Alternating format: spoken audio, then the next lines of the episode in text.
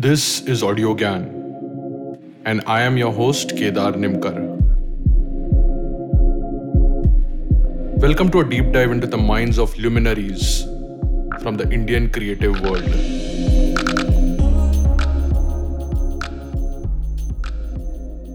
In late 1800s, a Spanish architect, Antonio Gaudí, said that there are no straight lines or sharp corners in nature. Therefore, buildings must not have straight lines or sharp corners. But where does the nature stop and where does the building begin? Let's explore more about architecture and history in this three part series called An Insert into the History. This series is brought to you by the Drawing Board, uh, with whom I had partnered last year. The Drawing Board is an international architectural platform based in India. They have been actively running architecture competitions for undergraduate students since 2016. It is conceptualized by Mindspace Architects and Rohan Builders. This year, the program is to redesign the existing Badami Archaeological Museum in Karnataka. Submission deadline is 9th October 2023. More details in the show notes and thedrawingboard.in. Today, in this concluding episode of the series, uh, we have architect Sherman Stave with us uh, on Audiogyan. Sherman is a principal and landscape architect at STX Landscape Architects, with more than 30 years of experience, he has practiced extensively in Asia and North America. His exposure to diverse culture from early age has lent him a broad global perspective and deep appreciation of how shaping our environments can change our lives in fundamental ways. These are critical lenses that continue to inform his design approach. More about him in the show notes. So, uh, thank you, Sherman, for giving your time. And it's a real, real honor to have you on Audiogyan. Uh, welcome to the show. Thank you very much, Kedar. It's a pleasure to be on your show and to be talking to you. Thank you. Amazing. So as uh, as I started off, uh, and the topic uh, itself says uh, the theme is in an art uh, and in, insert into the history, but I thought um, I'll ask where is this place, right? Uh, and and where does it start? Because um, like I'll, I'll in the in the uh, late part of the episode i'll ask a bunch of questions around singapore which is uh, kind of now my hometown. But uh, I, will start off with the most uh, fundamental question like uh, just for my curiosity is that who's a landscape architect right? And perhaps like what are the principles or uh, strategies or or framework on which a landscape architect works um, okay, uh, that's a very broad question, and uh, I'm sure you'd get different answers from different landscape architects. But um, probably uh, the easiest way for me to describe what I do is that I'm a designer of the outdoor en- environment. So everything uh, essentially outside of a building, uh, including the placement of a building uh, on a landscape is something that I am involved in.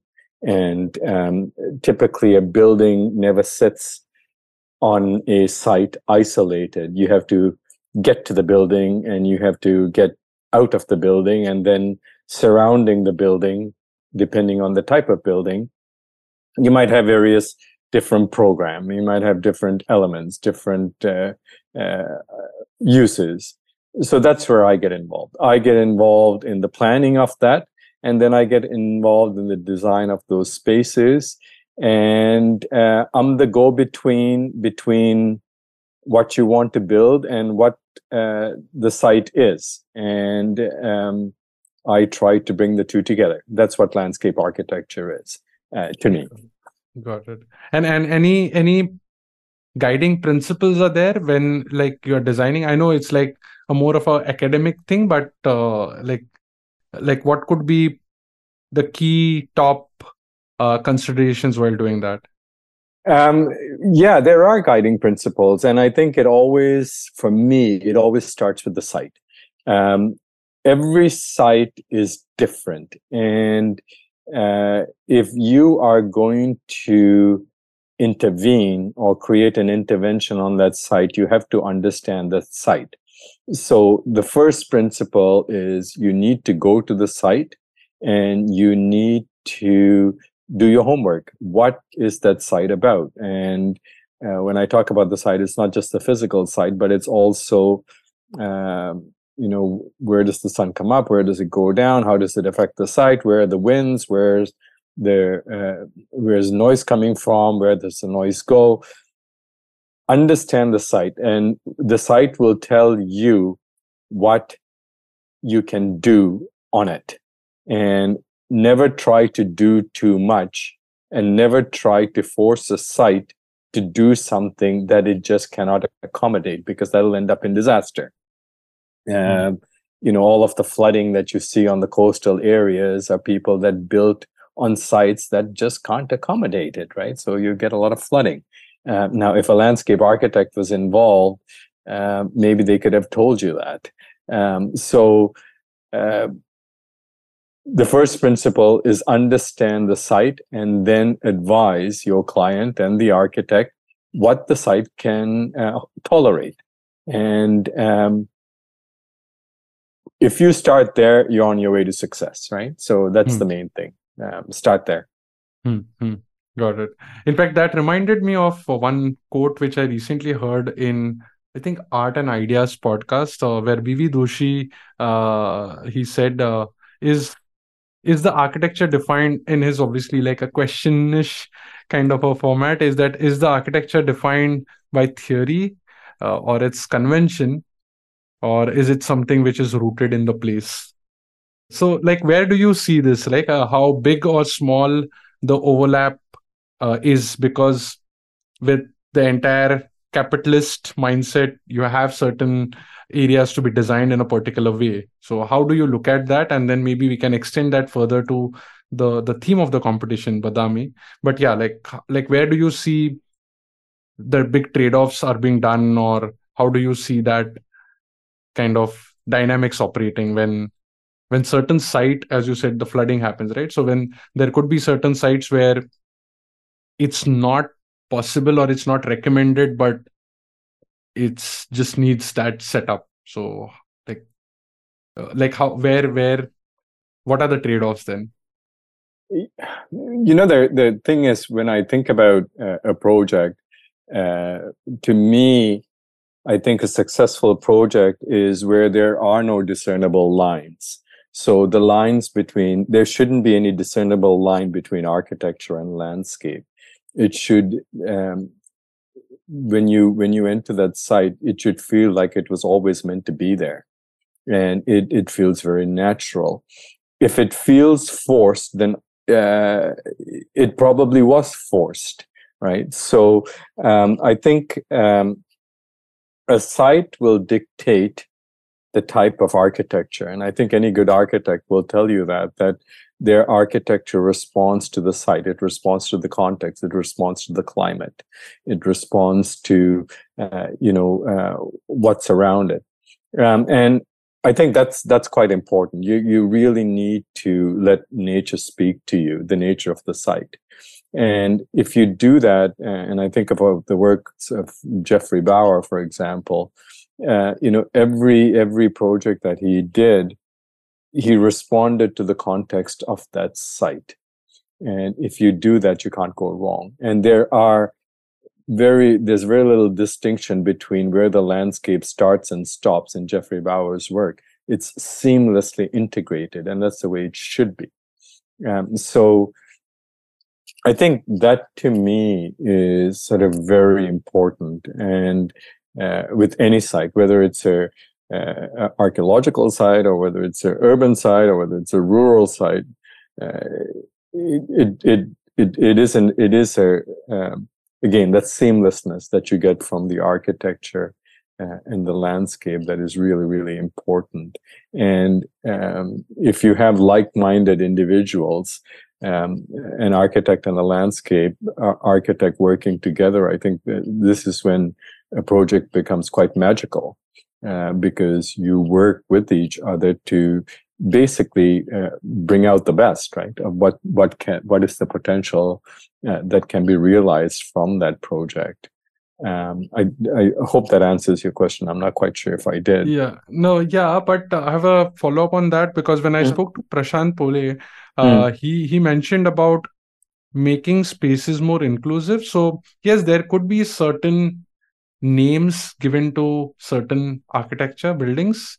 For example a hospital might look different but there's no need of having a museum or having a mall uh, uh, have a very inclusive exclusive nature to it right? It can blend into living public spaces. So in that context like are there any nuances where the building is being thought of but because of the the, the topology or something it creates exclusiveness. Then how do you sort of balance it out? Um, yeah that's that's actually quite tricky because uh, again uh, you know sometimes uh, it depends on the program of the building as you say right? Because if it's a hospital you know it has a very specific program. A hospital will never be designed in the same way as a shopping mall for example. That also has a very specific program. And the nature of the project is going to define or help define the nature of the architecture.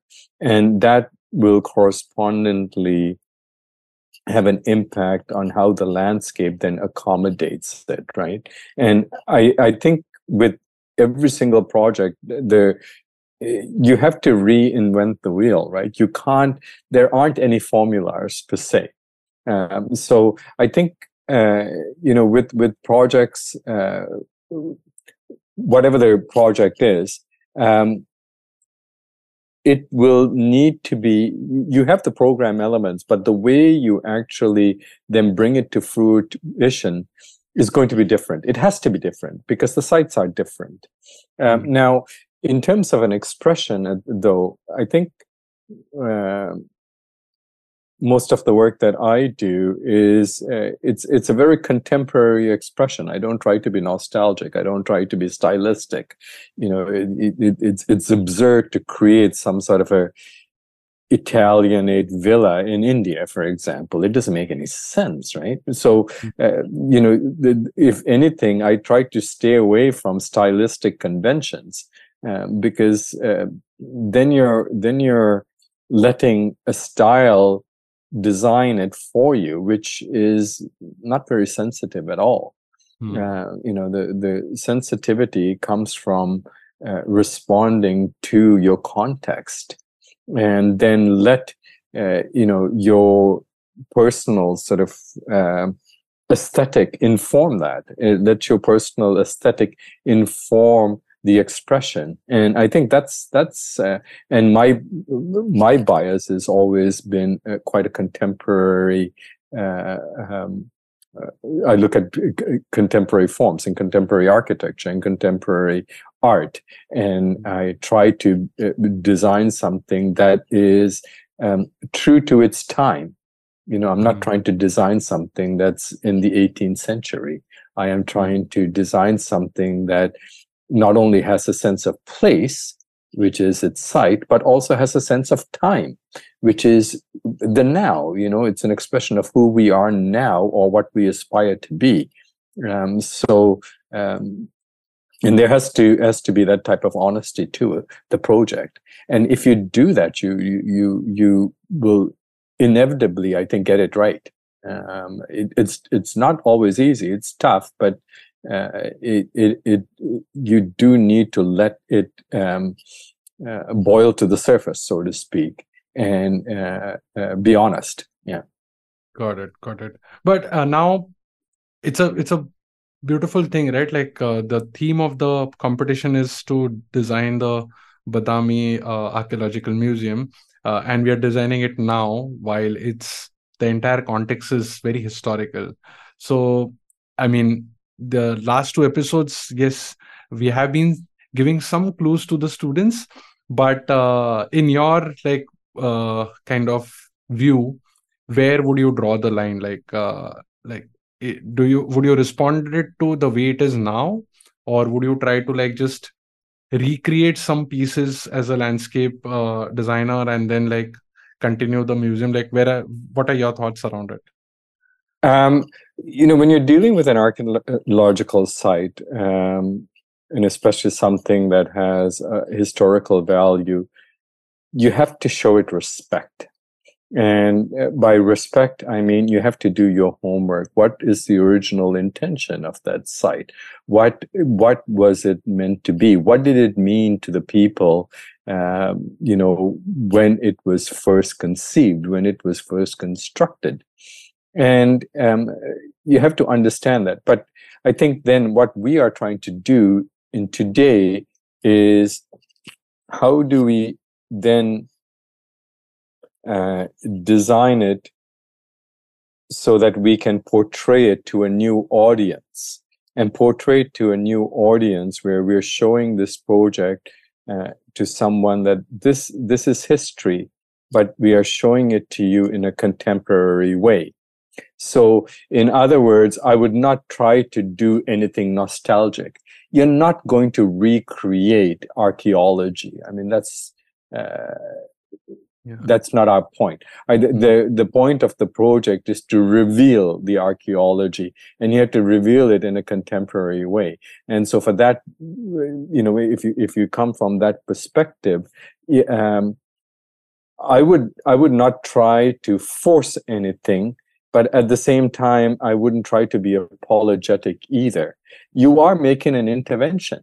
I mean, mm. you have to acknowledge that you are making an intervention, and the intervention that you make uh, should be purposeful. It should be sensitive for sure, but it should be purposeful. You're not trying to do something that somebody might have done a hundred years ago or 200 years ago. You're trying to do something that somebody is going to do now that mm. is going to help reveal what was done a hundred years ago or 200 years ago. Um, so don't don't don't try to get in the head of the person that created it 200 years ago and think what would they do they've already done it you just need to understand it and now say to yourself what are you going to do hmm. Right? And uh, because it's now your design and you are bringing to it another layer.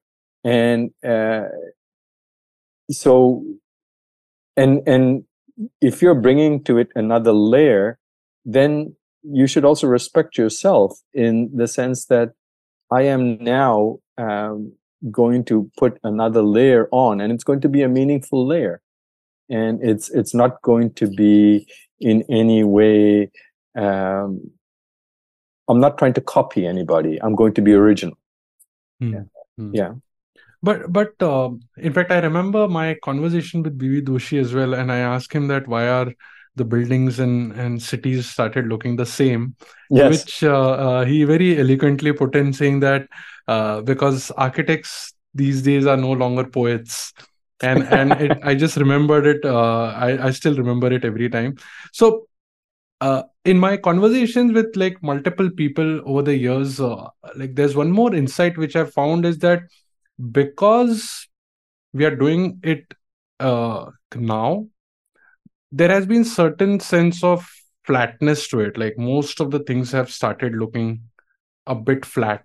Like it it's very natural to like copy and get inspired but that original thinking or deep thinking is missing right and and yes like if you enter a very fancy mall in say india mumbai it would hardly look like uh, as in it will almost look like someone something in singapore or dubai.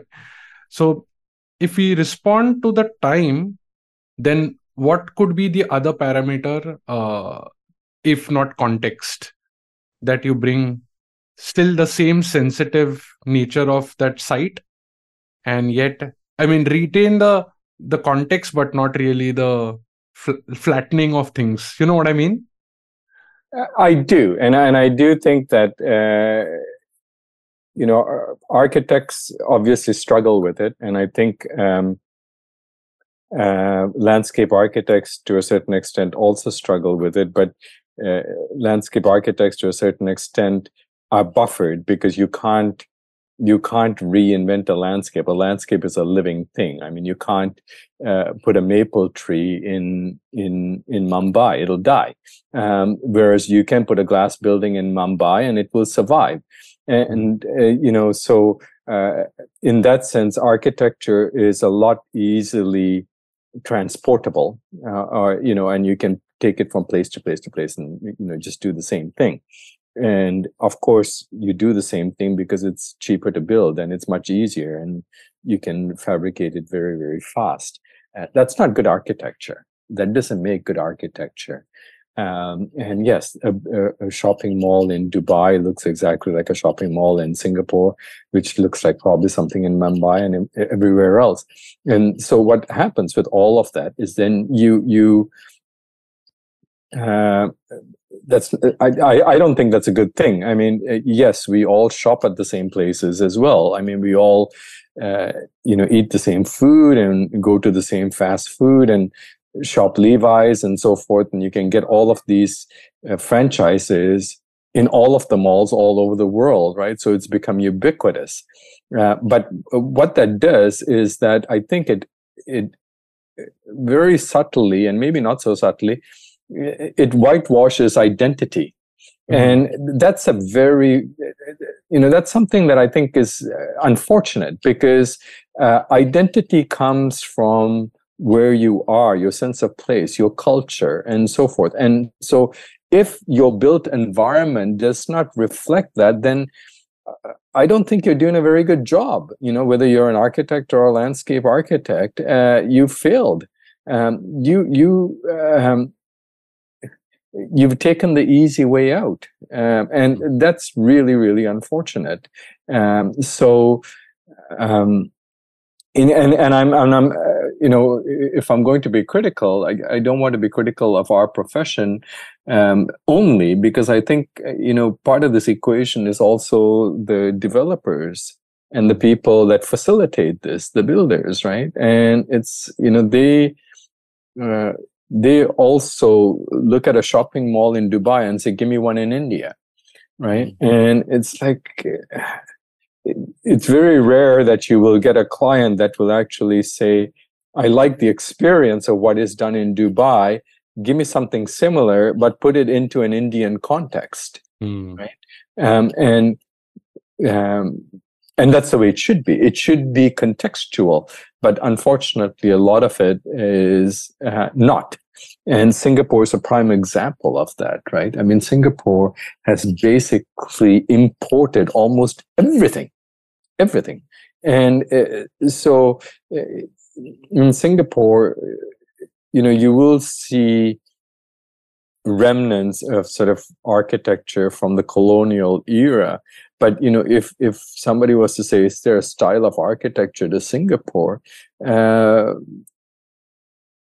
there isn't. It's a universal style. I mean, it, it, it's it's uh, all of the buildings that have been done here um, have also been done elsewhere. There, there's very little that gives uh, Singapore uh, a specific identity that is uh, rooted in Singapore and that is authentic to Singapore. Uh, one might say, well, uh, Singapore, the authenticity of it is that it's a fabricated place, and that's that's probably true. You know, mm. Singapore really is a fabricated place. It's a fabricated society. So the buildings also reflect that. It's fabricated. It was put together. You know, um, so um, but India is very different. It's not a fabricated society. It's a society that's centuries old that has a uh, such a rich history, and to to uh, to ignore that, uh, it's a shame. It's an mm. absolute shame. Mm-hmm. So how how can the landscape design contribute uh, to the say the interpretation or or the visitor experience, right? In case of a museum, in case of a mall, in case of any archaeological site, like can you help us like picture right uh, like or probably send any example where the landscape has really augmented the overall experience of a building? Uh, yeah, uh, plenty. I think uh, you know there there. Uh, when I when I think about some of the most memorable sites that I've been to, or some of the most memorable buildings that I've been to, it's about a journey of how the site reveals itself to you, and it's not something that you see all at once. It's actually uh, unfolding unfolding absolutely. And it it and you have to take your time to digest it right? So and there's a specific route or path that you have to take in order to be able to finally reach the end point and say to yourself okay now i get it.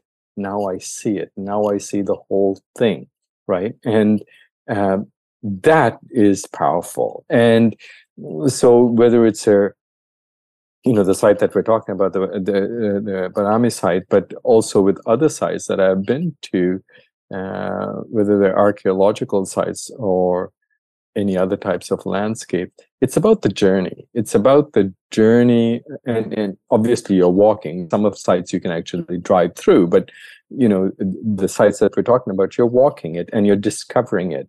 And so that journey is actually the sequencing of that, the choreography of that, and how the pace and how the spaces either open up or close down or get you to move to the left or to the right, up or down is very, very important. Hmm. And um, a skillful landscape architect and a skillful architect will manipulate the site in very subtle ways to elicit a particular response from you right? And to um, so that uh, by the time you end up at the where they want you to end up you have gone through a series of experiences that have brought you to this place. And that experiential quality is what you'll remember. That's what you're going to take away. And it's it's it's a it's a case of you won't need a camera. You will actually just it's already already in your head. You've already recorded it. And um, uh, that's how i know that then we've done a successful job. Yeah. So uh, any any recently seen or like any example that you have like remember vividly? Yeah i visited a garden in kyoto a japanese garden. Hmm. and um, it, it's actually a very very small site. And it's a very small garden in terms of square meters. But the way you sort of enter into the site, first of all, you enter into the site from a very busy road, um, and which is chaotic. But then you cross a threshold, and immediately there's a change in pace. There's a change in the quality of the space, in the light, in the textures of the space, and you can only go in one direction. Right? It's purposefully you are directed uh, through the space. And so then you walk up slightly and then it flattens out and then uh, you know the pavement changes and then you know what you're looking at uh, might change and then something opens up to you and but it was so well choreographed that even though it was such a small site it took me a very long time to actually walk through it and um, I thought that was really, really well done. I mean, whoever designed that space knew exactly what they were doing. And every single step they had thought about, you know, what will happen and what will you feel? And, and that uh, Japanese garden, um, yeah, I mean, I think every landscape should be designed that way. yeah. Amazing.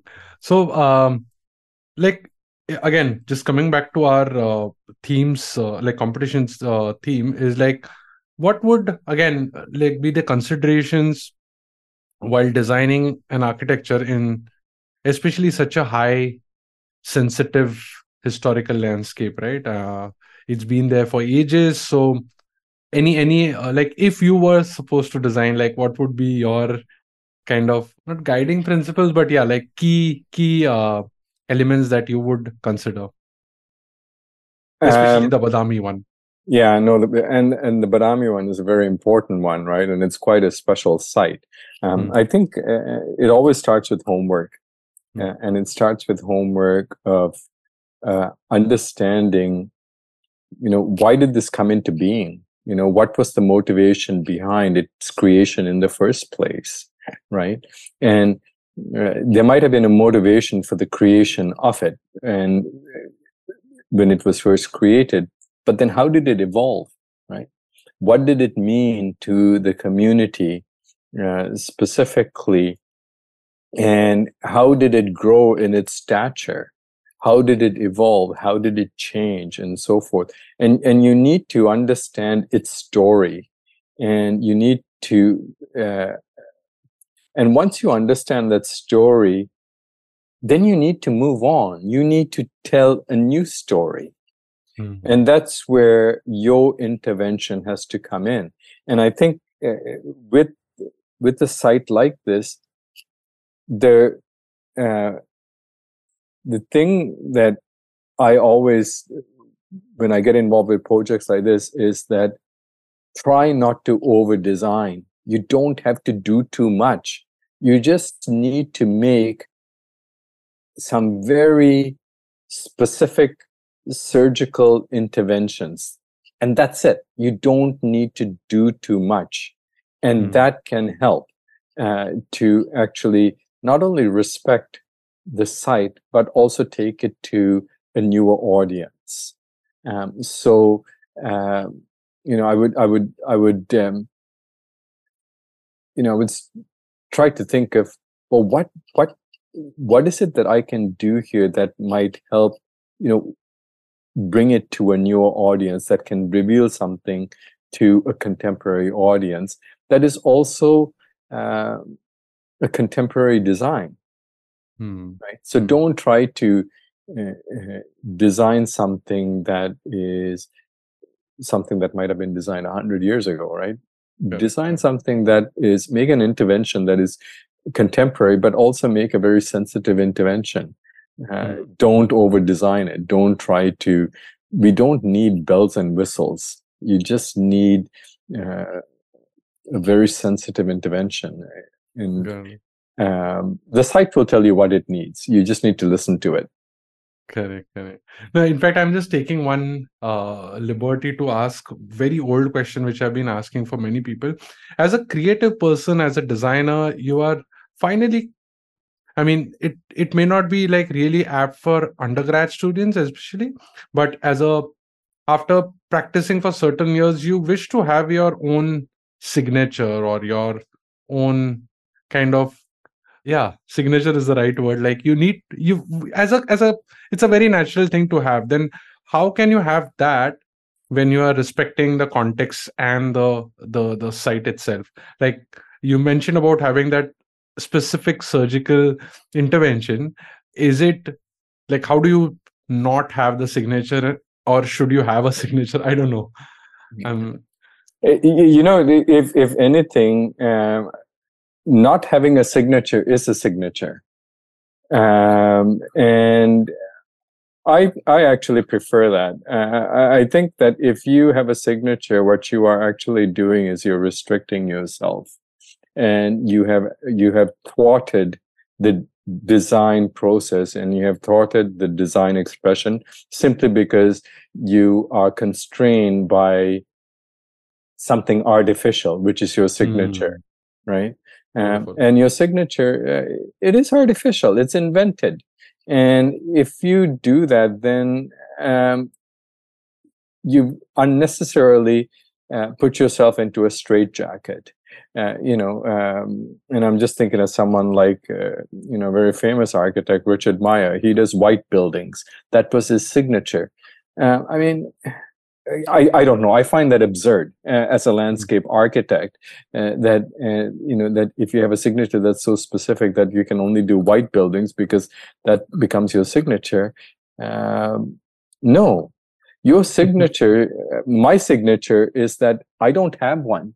My mm-hmm. signature is that every single project that I do, I hope looks different they probably don't. There are probably similarities with a lot of the work that I do, uh, but it's not intentional. I, I purposely try to make sure that I try to uh, respond to the site, and I try to respond to the site uh, and the program and the client uh, in a way that is very, very new. I try to reinvent the wheel every single time.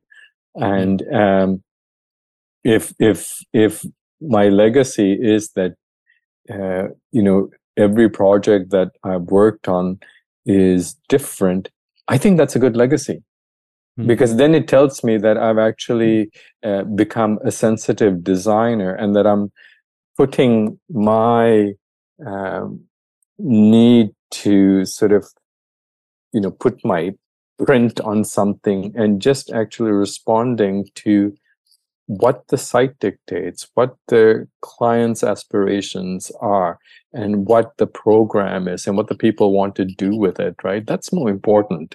Um, and um, leave it at that. You don't need to do anything more. yeah, it's it very much. I I, I resonated with very much, uh, but it just like yeah, maybe time will reveal more things. Cool. Uh, so I wanted to conclude with last uh, two questions. Uh, one was about uh, which I started off with, like Singapore. Uh, since I'm staying here and I'm new to the city, uh, but as in I've recently moved, but I see some amazing work done by humans, right? And and as you said, it's fabricated or it's manufactured, but still, yes, there are reclaims. everything is like just built on uh, something. But uh, the overall landscape seems to be well thought through right? It's it's like well designed. Most of the stuff is well designed. So can you share your learnings or experience observing this and and being part of creating for some of them? How can someone be like especially the gardens and like the the dome and and bunch of places it seems that there's some sort of a command which which uh, is like yeah i mean you can't control nature but it seems like there is some sort of controlling happening right? Uh, in terms of the trees the way they are kept and uh, landscapes so like can you can you share any learnings or something which can be learned how these people have done these amazing work um, okay, that's that's uh, it's a pretty big question. The the the one thing I will say is that Singapore is very well planned. Mm. You know, the the people that have planned the city have spent a lot of time making sure that uh, the city is planned out and well laid out. Um, so for that reason, it is very efficient.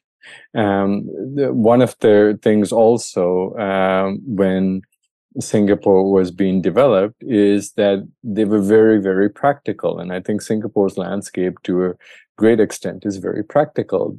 It's a very hot place. And for that reason, you need trees to provide shade. I mean, that's a very practical consideration. So, one of the things that they dictated in their planning guidelines is that all the roads have to have trees. And, you know, you have to have uh, a, a space right next to the road that is dedicated just to plant a tree. And that's what they did, you know, and that's what they planned and that's what they've done. So that's why all of Singapore's streets, all the new streets, they have trees on them. Mm. And the trees that they planted are trees with very broad canopies that provide maximum shade, right? So, uh, and in that sense, I think the landscape in Singapore is a very, very practical landscape, right? It is purposefully done to uh, uh bring down the temperature. And, and, it's very successful in doing that. Um, I wouldn't say that Singapore's landscape is a particularly sustainable landscape in any way. Uh, it is a um, you know a lot of the um, natural landscapes around Singapore um, have been uh, no longer exist. I mean, even the coastline, uh, you know, it's basically all landfills. All of the natural uh, littoral edges and marshes and wetlands and all of that are basically disappeared, right? So, uh, you know, Singapore used to be a, like every landscape, used to be uh, a very sustainable landscape. It, it is no longer a sustainable landscape, but it's a very practical landscape. It's a very mm. practical landscape that serves its purpose. um, and it'll continue to be that. And I think the the the the government is now trying to introduce more sustainable landscapes into the city fabric, and um, that's a difficult thing to do when you have such a urbanized um, uh, um, city already. To then try to, uh, you know, create sort of nature parks and so forth and continuous nature parks right because it, essentially you're you're digging up what's uh, what you paved over and then try to turn it into nature um, mm. uh, but they are trying to do that because they realize that you know a lot of uh, singapore's landscape is uh, yeah th- th- there's there's um, it's not very sustainable. Mm. um, but from a planning point of view very well done right? Very well done. Yeah yeah yeah. Yeah it's it's really fascinating. Cool. Uh, so sherman i wanted to conclude with one last question is that can you share any example of like say a good museum or any good public space where um, yeah like the landscape and the building have blend very organically. Or or the building i would say the other way around that the landscape is there uh, and then the the architecture or the the uh, built uh, thing was like is organically blending with the nature. Uh, yeah a project that comes to mind immediately and it's a project that i make reference to all the time is the salk institute by louis kahn um, that is a stunning project um, and the landscape there is also uh, one of the most pure landscapes that I've ever ever seen. I mean, it's it's just um, you know it's the famous picture uh, where you have buildings on either side, and then right down the middle, you have this very narrow channel of water that disappears uh, into the horizon and it is so powerful because essentially you know it, it's it's it's a conversation between the earth and the sky and the meeting of the two in infinity i mean my god that is just mm-hmm. and that is just you know louis kahn just made one move and in that one move you know he just uplifted the soul. I mean it's just absolutely stunning. And uh, it's it's it's it's the type of place that um, it, it, leaves you breathless. Uh, it is just so beautiful. And um, yeah so when i think about and and and that that landscape it doesn't have any trees it doesn't have any grass it doesn't have any shrubs or ground covers anything like that. It just has a open plaza with just one line of water that disappears into the sky. And the buildings are on either side i mean and um, it just frames your view and it's it's so poetic it's just absolutely gorgeous. Um, so yeah if if if if I could do something like that, I would have uh, I would have done well. great, great. And and sorry, I just like recollected one more thing. Uh, uh, that I've been reading a bit of uh, the five point principle uh, or, or five principles of architecture by Le Corbusier, and in that, like when you build that base uh, so that you can build on top of it which is the pillars then are you respecting the landscape? Because then you are like almost omitting the landscape and creating your own plane through pillars right? So like how would you like how do you see that? This is just like my personal thing also. Um, it's a very interesting theory and i think it is gaining more relevance um, now because of you think about the density of cities and i think corbusier was probably anticipating that when he, you know he started to uh, talk about doing buildings in this manner. He was starting to anticipate that you know we're going to be having urban environments where you're going to get very high densities and the buildings are going to be very very close together. And you know one way to free up uh, the ground plane and to maintain the ground plane is to actually uh, you know keep the ground plane free and put the buildings up above, right? Um, and um, um, and and it's an idea that's actually uh, probably a little bit ahead of its time, but it is it's relevant, and I think uh, you know there there's something to it. But then the way that it is then executed also, I think, is um, something that we probably need to do a little bit more uh, homework on, and need mm-hmm. to understand a little bit better as well. Um, but the uh, yeah ideas are uh, very interesting. I mean, he was he was someone that was obviously always always thinking much further into the future of mm. you know what human settlements are all about and you know when you when you when you think about all of the flooding that is happening in the coastal towns the idea of putting architecture on top of pillars uh, is is in a way common sense because uh, you know a, a lot of their uh, like I think about all of the you know riverfront settlements that uh, you know along the Bangkok River, where you have all of these sort of makeshift uh, huts or makeshift homes that are sitting on bamboo poles within the river and mm. you know the, the river is like your highway right? That's where all the the social life and the business is conducted. And all of your architecture actually sits on stilts. And the river the water goes up and down.